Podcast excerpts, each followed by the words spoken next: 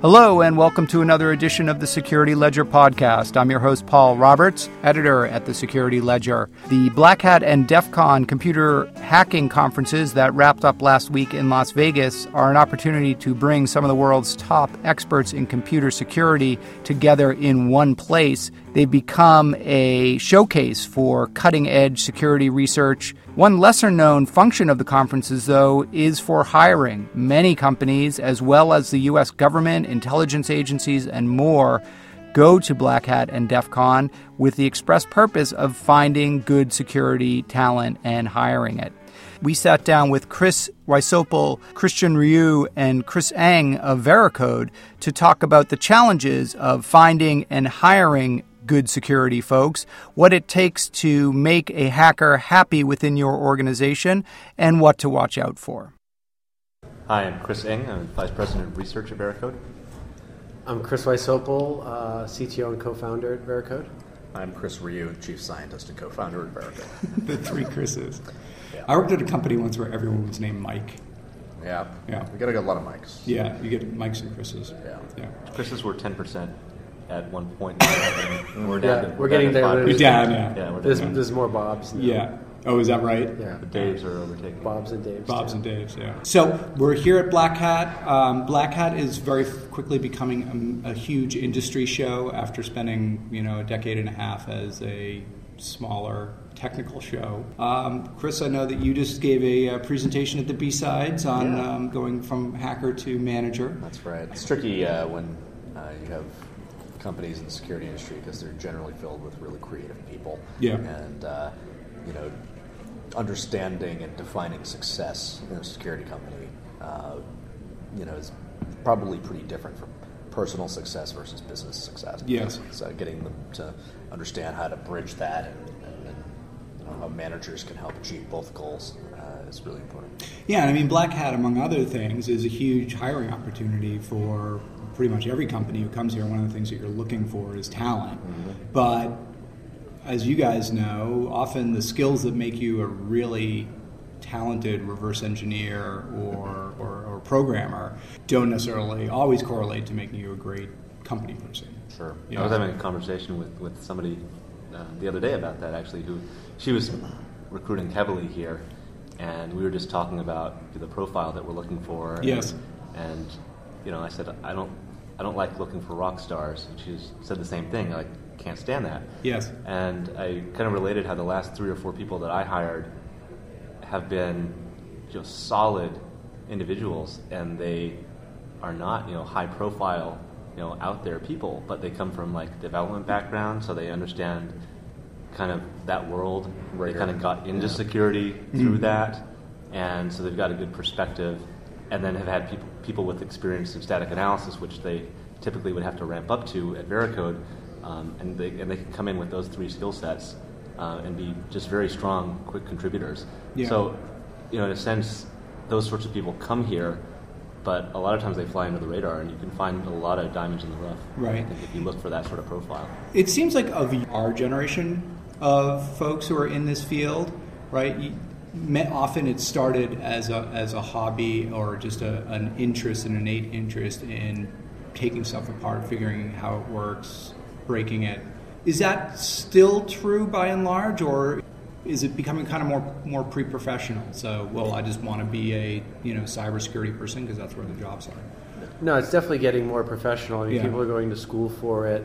Um, people have a sort of a more formal career path right. um, to getting to this. But that said, people that you know also sort of do it as a hobby, also like they have their own little research project they're doing outside of outside of work, um, and they're working on things that aren't directly applicable to work. Right. Um, those people tend to have a, a, broader mindset about the problem. So like we always look for that when we're, we're hiring people, and you know we, we also like to give time for people mm-hmm. to do that. Like if you look at some of the people on our research team, they're really hardcore, you know, developers. They understand security, but they also like are playing around with like software defined radio right. or car hacking, right. and at home, which isn't like directly in our line of business at right. all. Right? right, it's not going to help us make more money, right? But it it helps them you know stay engaged with the community and, and, and broadens their, their thinking and it's, it's a great attribute to have so you're looking not only for technical uh, expertise but also people who have a innate just a, it's a passion a mindset right. and, and that, that helps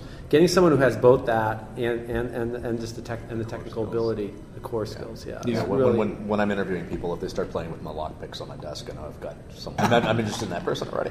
No, it's an intellectual curiosity. Yeah, is yeah, really what definitely. you're looking for on top of the, the core skills, motivation, yeah. and uh, whenever somebody is just like really, really into something, whatever the something is, right? That's usually a good sign. Yeah, because it just shows a drive and a and an ambition and just a ability to or a desire to just you know immerse yourself in something right and that's what you want and yet i mean as we've seen you know there was that case up in canada right um, that, that often the the types of things that you were able to do maybe in the 90s right just uh, out of interest these days are a lot more fraught, right? So you know there there is there's always concern, not necessarily if you tinker with something, but if you tinker with something and then blog about it, right? Embarrass or, someone somehow through your work, or embarrass a company through your work, right? That there are going to be repercussions. Um, and uh, you know, I, obviously, but there's a case, there's the weev case as well, which is a little bit different, but certainly touches on some of the same issues. Well, part of it, I think, is maturity too. Yeah. You know, um, yes. we we found that over time, like our research team has actually gotten gotten older. Um, people have more experience. They're more, they're more mature. The way they think about their job as part of their life. Right. Um, and we we've turned we found that they they tend to be better employees. Yeah. Yeah. So sort of getting that, you know, adolescent. Like, yeah, I not that we wouldn't explosion. hire someone fresh out of college if Yeah. they were brilliant and everything else lined up. We Yeah. certainly, you know, we would definitely consider those people. But just just what's been working for us seems to be, you know, people who've you know got ten years under their belt. It's kind of like everything else. You you start out or you come out of school or at a younger age, you come out with a more black and white perspective Yes. on the world, whether it's you know security related topics or politics or anything. And then as you get older and, and you start to see different things, and you know practicality and you know enters into the mix, you know you start to see the gray areas a lot Mhm. more, and you can see both sides of the argument. Whereas before you're maybe coming in very very much on one side or the other. Yeah. So it's a it's a maturity. Yeah. I know, Chris, we've talked about some of the problems of the way computer science is taught at the undergraduate level, that Mm-hmm. there isn't really enough focus on um, security, both in design and also testing and so on. Right. Um, do you, is, I mean, is that something that you guys encounter when you're talking to young, you know, the, the applicants who are just out of school, who might have a CS degree, but where security is not a strong domain area for them? Yeah, so we, we definitely have to train them to Yeah. do that. We, we have we have job entry level jobs where we definitely hire CSs right out of school, Right. and um, we, we basically have to train them in application security. These are the kind of things you look for. I don't I don't know a school that is doing training in application security. To be honest, I think a lot of the master's programs train you in CISSP type Right. thinking, Right. um, more you know policy type and, Right. and controls and risk management, Right. and and much less hands-on practical stuff. Right. Yeah, I, I think it mirrors the fact that software engineering is also not taught in school. You Yeah. learn your computer science, but then the reality of how software is made, the Yes. actual process by which you go from an idea to an implementation to Right. testing to a release cycle and all of that Right. Maintenance is, is not something that people learn until they have to. Right. And uh, security um, and the, the, the process of uh, you know research in a security company and the flow of information and the concepts of taking an idea and formalizing them and making them accessible to the rest of the company. That IP flow is not unlike learning like learning software development. Yeah, yeah, and we've got you know um, uh, we, we've got and so I mean in some ways companies like Veracode right are on the hook to impart all that information to people. And, and on top of that, we have a lot of our own IP that you're just never going to learn in school, Yes. period, because it's been invented here. Right. And you know, we need to. You know, we've had to get good at training people and getting them up to speed faster and faster over time. You can't hire somebody that you need now and have them ready in six months. Yeah. It just it has to be faster than that. You know, it's interesting because you hear um, you hear people like General Alexander this morning come and say, you know, you guys are the elite. You know, you're the people we need. You're, you know, you are the leaders.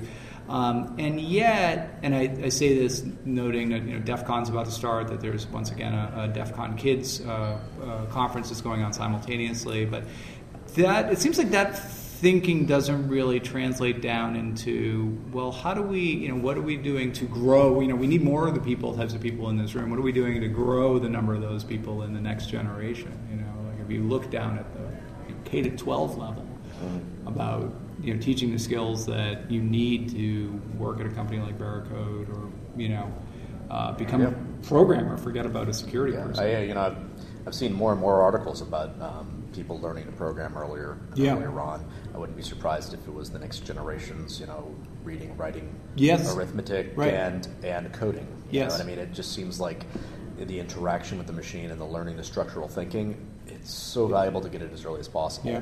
So you know, right. that said, you know, also you know, um, more and more. Um, people are becoming aware of security. I've noticed that it's changed our business that we don't have to explain things as much because things like identity theft happen to grandma these days. Yes. You know I mean? Everybody has been hacked at some point, their credit card stolen or something, or at least know someone that has been.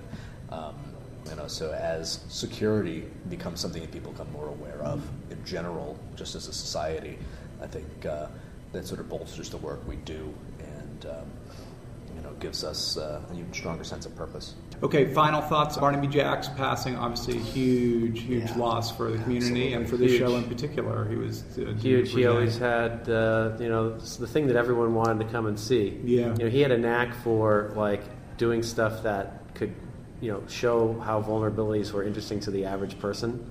Yeah. You know, and it He really translated. it translated to the mainstream. He was sort of a showman, in, in addition to being a really, you know, One of the best incredible researchers out there. Yep. Yep. He was very good at, at getting the message out to Yeah. people. But you know, I think you know above all that is just like he was the most um, you know kind and generous or, or uh, genuine person Yeah. um, that I think a lot of us knew in the industry. I, I've never heard anyone say a bad word about Yeah. him. Always just very welcoming, and Yeah. you know I think uh, it's a To your very- point about rock stars, he was a rock star, was a rock star, very but self-effacing. he did not act he like didn't act like it. Yeah. Of all Yeah. of all the people that I know that have had the temptation or the opportunity, you know, he has always been a gentleman about it. Yeah, it's a huge loss for the industry. It is. It is.